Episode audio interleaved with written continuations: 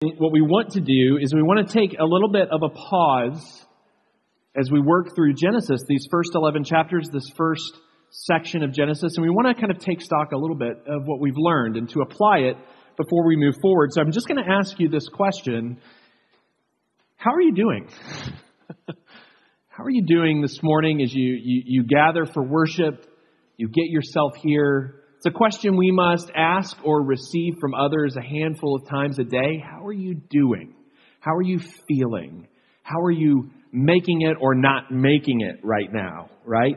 And maybe it's just a thing we say, or maybe it's because at any time everything could fall apart, you know, and you kind of need to check. How are you doing? How are you making it? Are you okay? Right? So, how are you doing? This is the question. We live in an anxious age. This is an anxious time. We have reminders all over the place that it is an anxious, anxious day.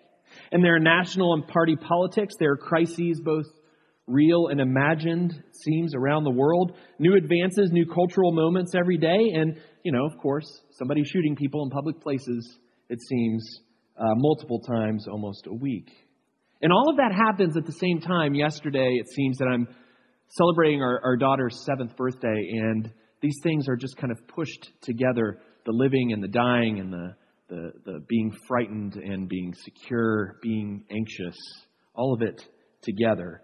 And so you show up in uh, worship in a week when there were uh, all kinds of things going on in the world, including three uh, public mass shootings and everything else in the span of seven days, and we check back in and we look at each other and we say, okay, so how are you doing? what we do is we look at this story we've been following in Genesis. In addition to everything else seemingly that's been going on, the author of a big time book on Christian dating divorces his wife and checks out of Christianity. Public teachers disavow the gospel, they walk away. What do we do with all of this and the anxiety that it provokes? I believe that it's an anxious day, not just uh, for all the people out there, so to speak, but even for those of us inside the church who've tried to portray an unflappable, confident air. Everything's okay here. Uh, I got this. This is a This is a, a, news story about five years ago that has become since a book that you may or may not have heard of. I'm just going to read a little bit from this uh, story as written. Madison Holleran, a student at the University of Pennsylvania, went to class, took a test, told some friends that she would meet them later that evening in the dining hall. She went to the Penn bookstore and bought gifts for her family. While she was there, her dad called and asked if she had found a therapist yet. She said, No, but don't worry, Daddy, I'll find one, she told him. But she had no intention of finding one. In fact, she was, at that moment, buying the items she would leave for her family at the top of a parking garage. Godiva chocolates for her dad, two necklaces for her mom, ginger snaps for her grandparents. The happiness project for her best friend with a note written inside. And a picture of herself as a young kid holding a tennis racket over winter break, she had told her dad that she was borrowing that picture. She needed it for something. And then, after dusk settled, Madison, the track star, the achiever, the happiest kid anyone had ever known, uh, took a running leap off the ninth level of a parking garage and ended her life. She was 19 years old. That kind of desperation, the kind of desperation that lots of people feel, uh, students feel in academia, workers feel at their jobs, the pressure to excel, the pressure, the stress to make life work.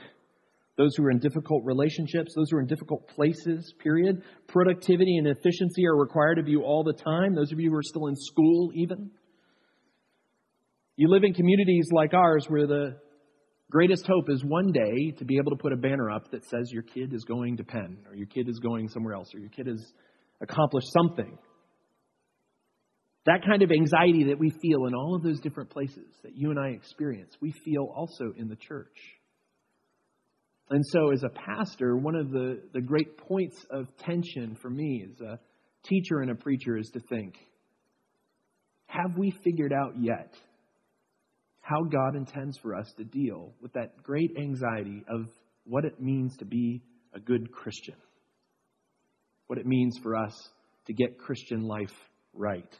And I meet many of you and have talked to many of you, I won't say who, about what it looks like to be a good Christian. And your stress about whether you're doing it right.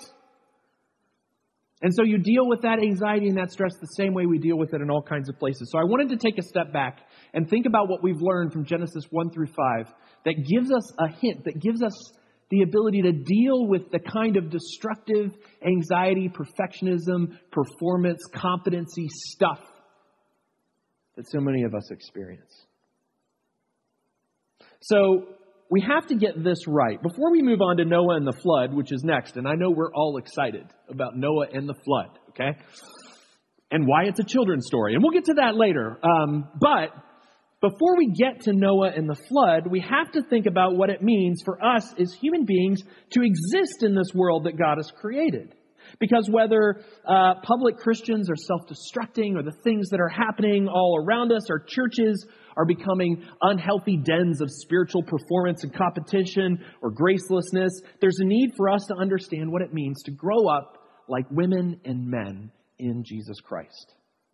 So I think there are many of us this morning who might be trying to white knuckle it through faith. You know, we're holding on tight. We're gripping. We're going to make it.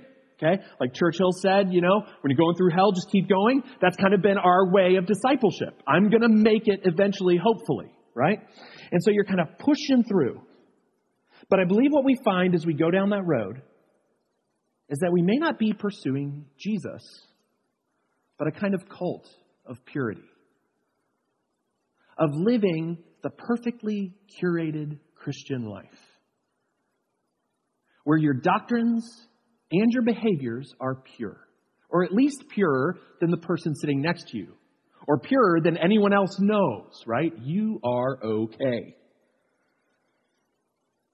Maddie's sister talked about why she attended the University of Pennsylvania, and she said she thought it was about the prestige of the Ivy League, right? A chance to have a perfect college experience. She wanted to try harder and harder, accomplish more and more before she could be at rest. That kind of cultic performance, the need to be pure, to be the best, to continually shed the impure parts of yourself. That stuff is a temptation to all of us. We try harder and harder to pursue increasingly impressive feats of spiritual growth.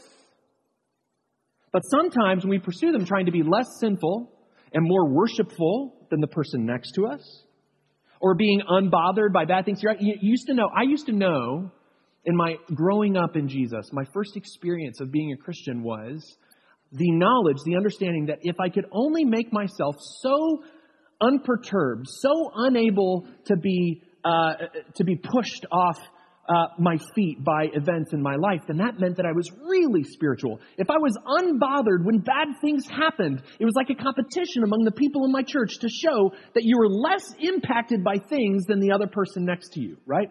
Oh, no. Of course not. Yes, that is a mortal wound spewing out of my arm, but I'm okay. You know, because I'm just trusting. You know what I mean? That's okay. I'm just trusting. Right? I mean, there is that sense in which we cannot suffer, or at least we can't suffer in a really bad way. We have to suffer in a placid way, right? This is this temptation. We descend to greater and greater depths of spirituality, trying to dig deep, right? Until, like Joshua Harris or countless others, we find that we've been holding our breath too long and our faith is no longer vibrant. So we try to wring out from our spiritual practices, right? Our piety, the good things that we do, we try to wring out from it some kind of joy and assurance from God. And we find we're struggling, we're frustrated by the fact that I've been pursuing God and I, at least I think I have, and I'm not any happier. What's wrong? I still struggle with doubts, a lack of assurance. What's wrong? How does this work? I just want to say, it's from the outset, you can't wring from your personal piety the stuff that you do to, to please God, the good things. These are good things, but you can't do them in order to have joy. Joy only comes from resting in Jesus Christ.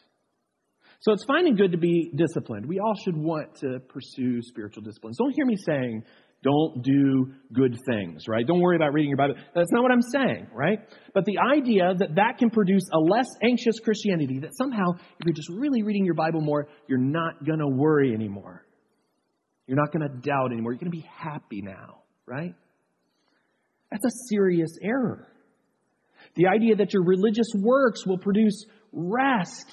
If that's your game, then you're only going to be anxious.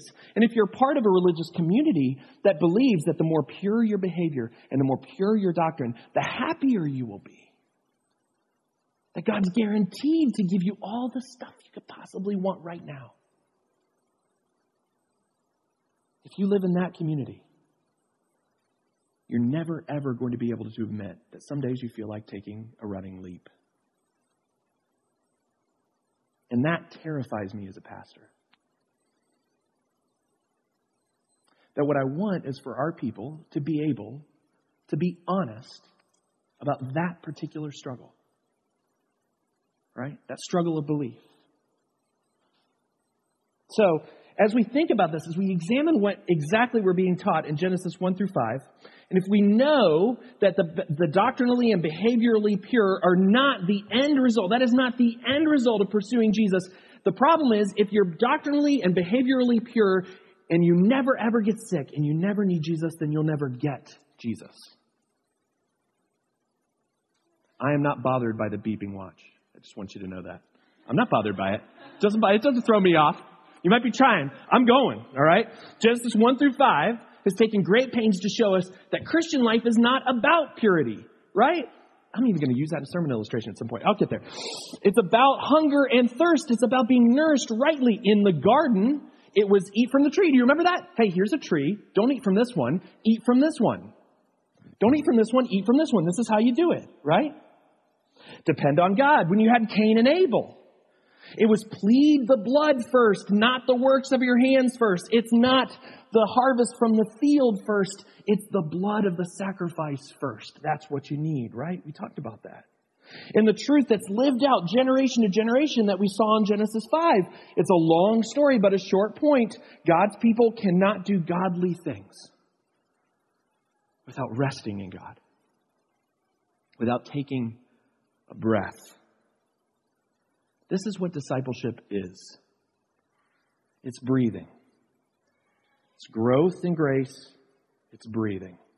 Let me tell you what I mean by that. Mature faith, okay?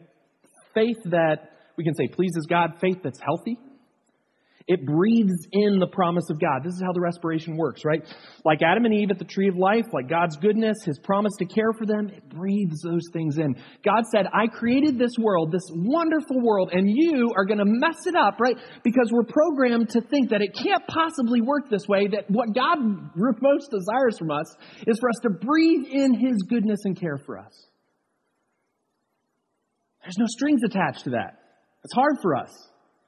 Breathe in God's promises. Breathe in His goodness. Breathe in His covenant love. And then it exhales repentance.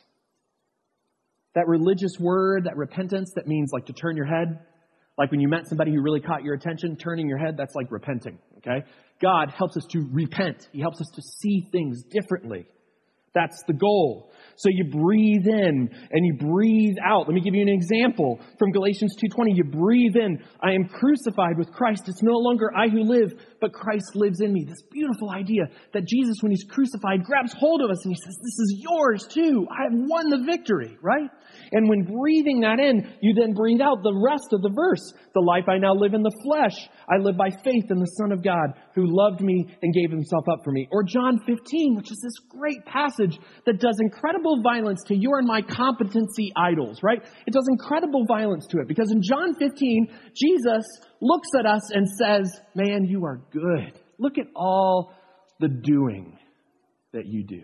Look at you know, man, you're, you're well dressed. You've got yourself to church in a reasonable period of time. You are doing wonderfully. Your kids are well dressed, or at least they're dressed, right? And let me tell you that it doesn't matter a lick. because what matters is for you to abide in me. He throws that word out that infuriates the competency person who says, I can't compete at abiding. Come on. How can I help me know how to abide better than the next person, right? Jesus, in the middle of teaching this kind of stuff, he's got his disciples saying, All right, who's going to be first place? You going to be first place? Jesus is saying, Abide in me. And people are saying, Well, I abide better than that guy, clearly.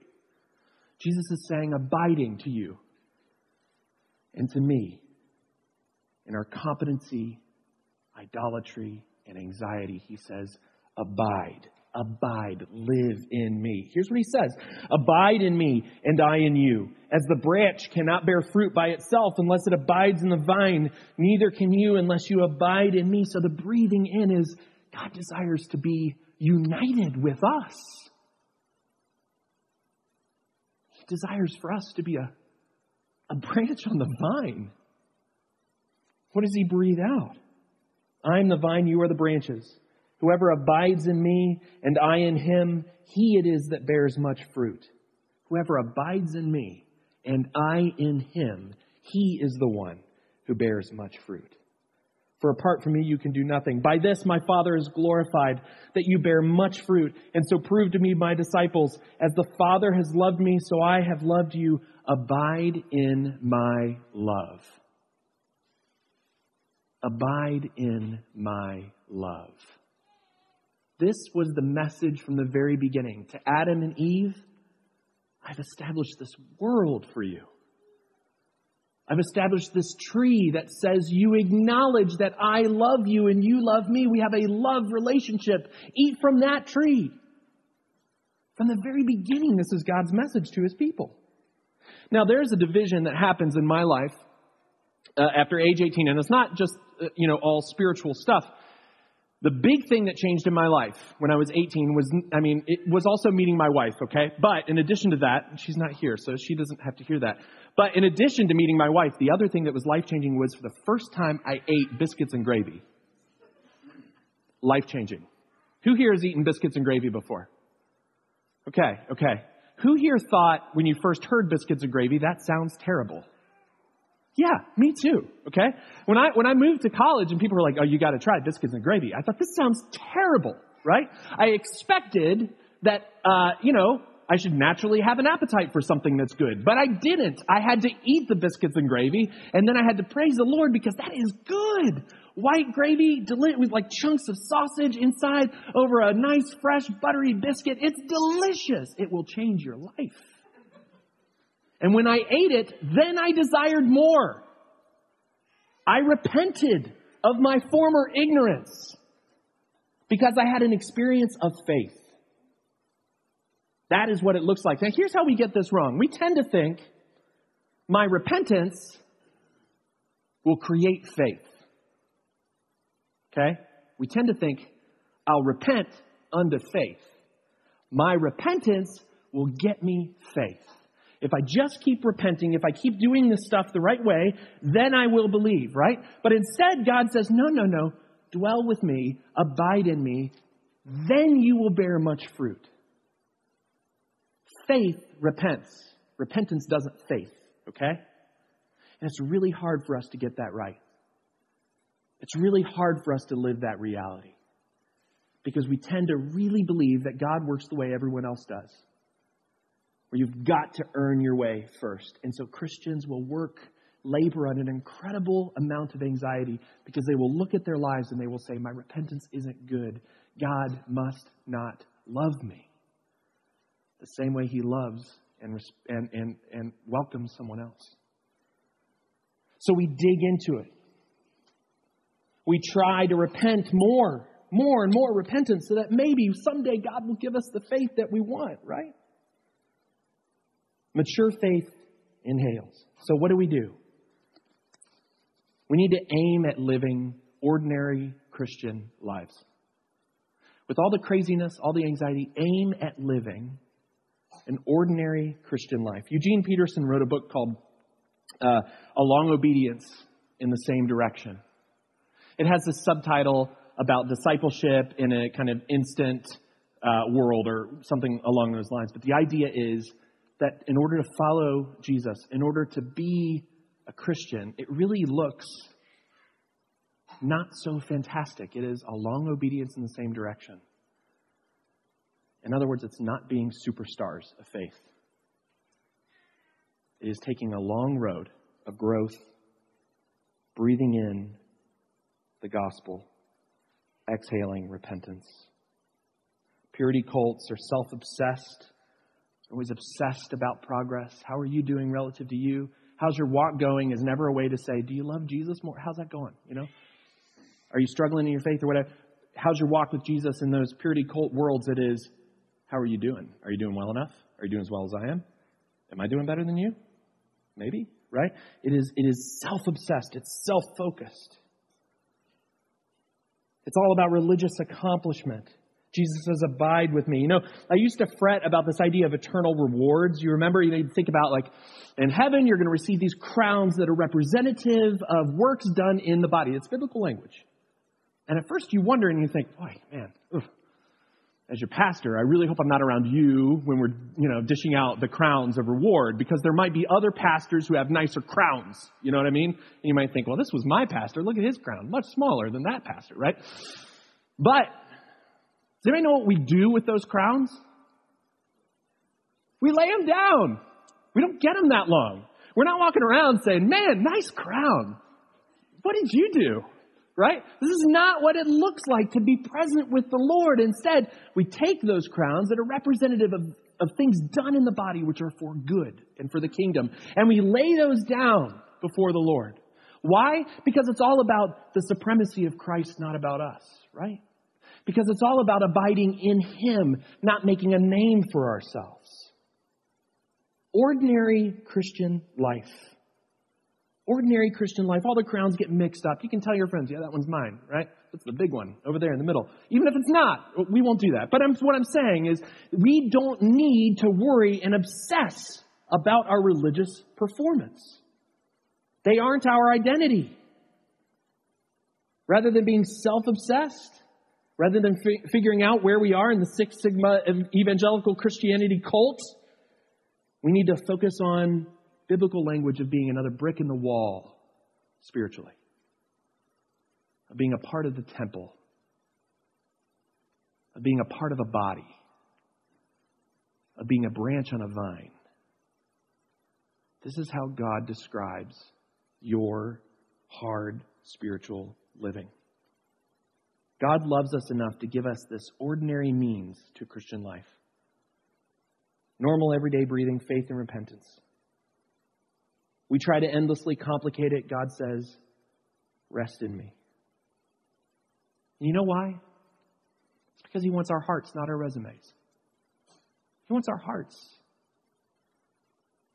Your kid comes to you and they tell you, all, I did this, cleaned my room, I did these five things. I did these three things which weren't good, but I did these other five things. Don't you love me now? And we would say to our kids, You don't have to give me your resume. Don't do those three things. You don't have to give me your resume. You are beloved. You are mine. This is the only thing that deals with the anxiety that we experience as Christians. So, it's not just about a better way to live the Christian life. If we make Christian, uh, if we make Christianity about this goal of uh, of primarily doctrinal and behavioral purity, right? Not behaving like those people, making sure that I remember everything or that I know things better than the other people know things. It's going to create some communities that I've experienced as a pastor and just a person in ministry, period. These kind of, I just want to throw out a couple of ways that you'll recognize these purity cults by the way that they live, okay? One is, and by the way, it's some of us all the time, okay? It's not just out there. Sometimes we experience this too. You know, the person who has three Bible studies but no non Christian friends, you know what I mean? They are Bibling out, but they don't know anybody who needs to know Jesus. Or at least they don't have any neighbors or friends with their neighbors that actually need to know the Lord. They get into public debates about doctrine, but none of them are about loving your neighbor. The worship music talks a lot about your love for God, but it never seems to get around to the things that God loves, like humility, a humble heart, justice, and mercy, laboring well in your chosen field, pursuing vocation. They'll study Romans eight times before they study Lamentations once, all right? just be honest. Who here is excited about reading the book of Lamentations? Do you go there and you say, man, I cannot wait to get into Lamentations? It sounds exciting and fun until you realize what lamentation means, right? When they're suffering, no one knows how to grieve together.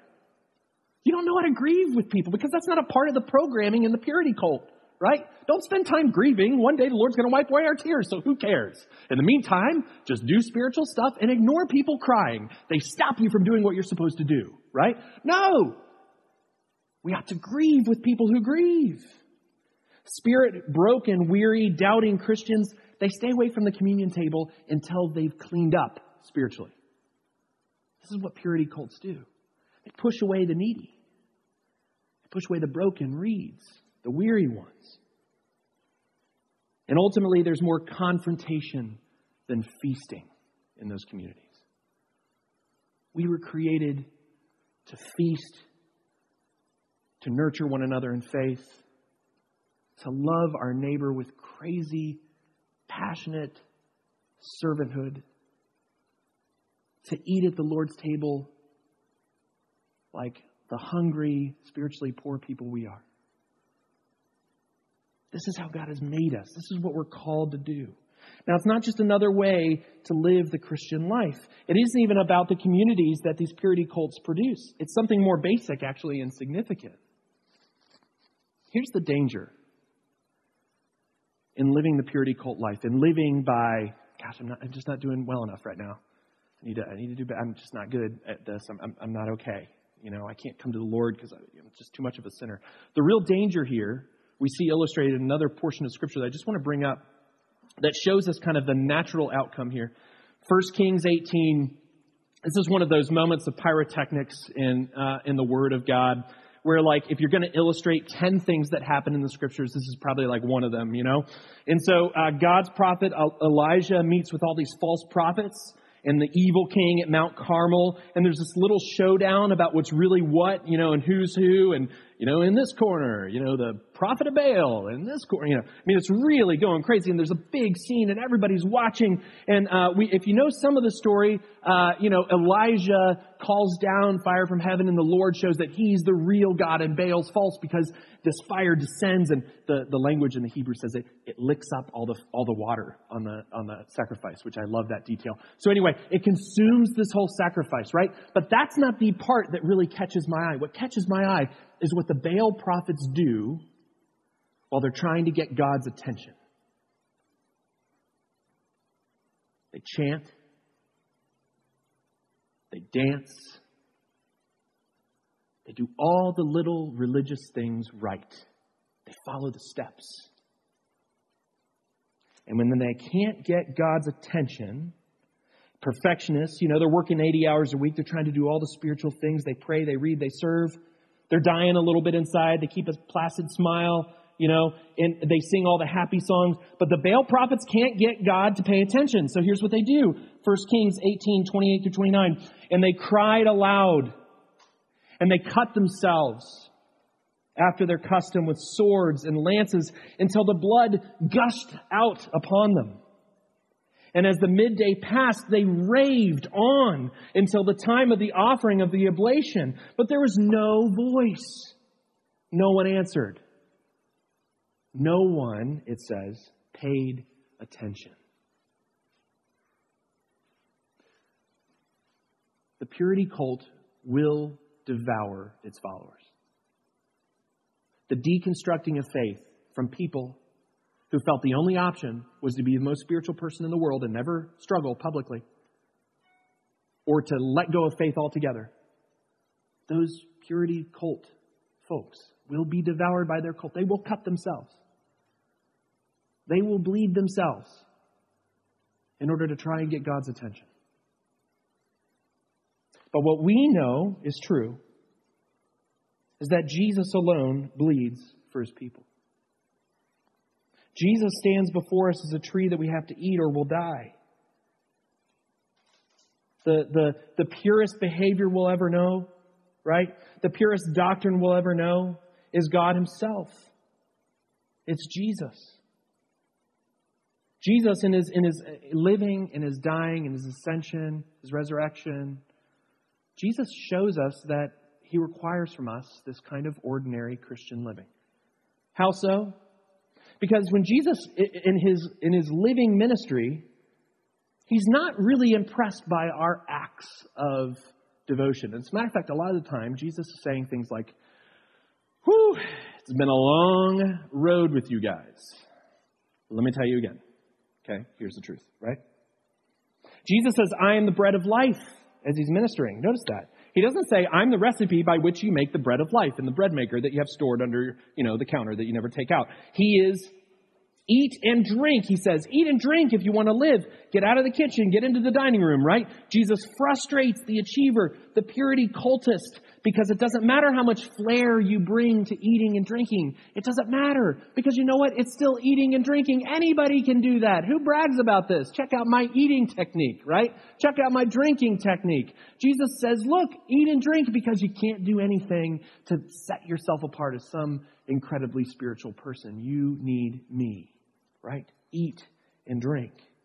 So as you struggle, as you feel like you're being ground into the dust by the rest of your life, know that Jesus is one person who's going to tell you, no, you, you are not here to impress me. You are here to eat and drink from me. In his dying, there's frustratingly little that sinners can do. He's a spectacle, right? So you look at him. What does he do? He says, Oh, you want to know how? Here's how. Look at me lifted up for you.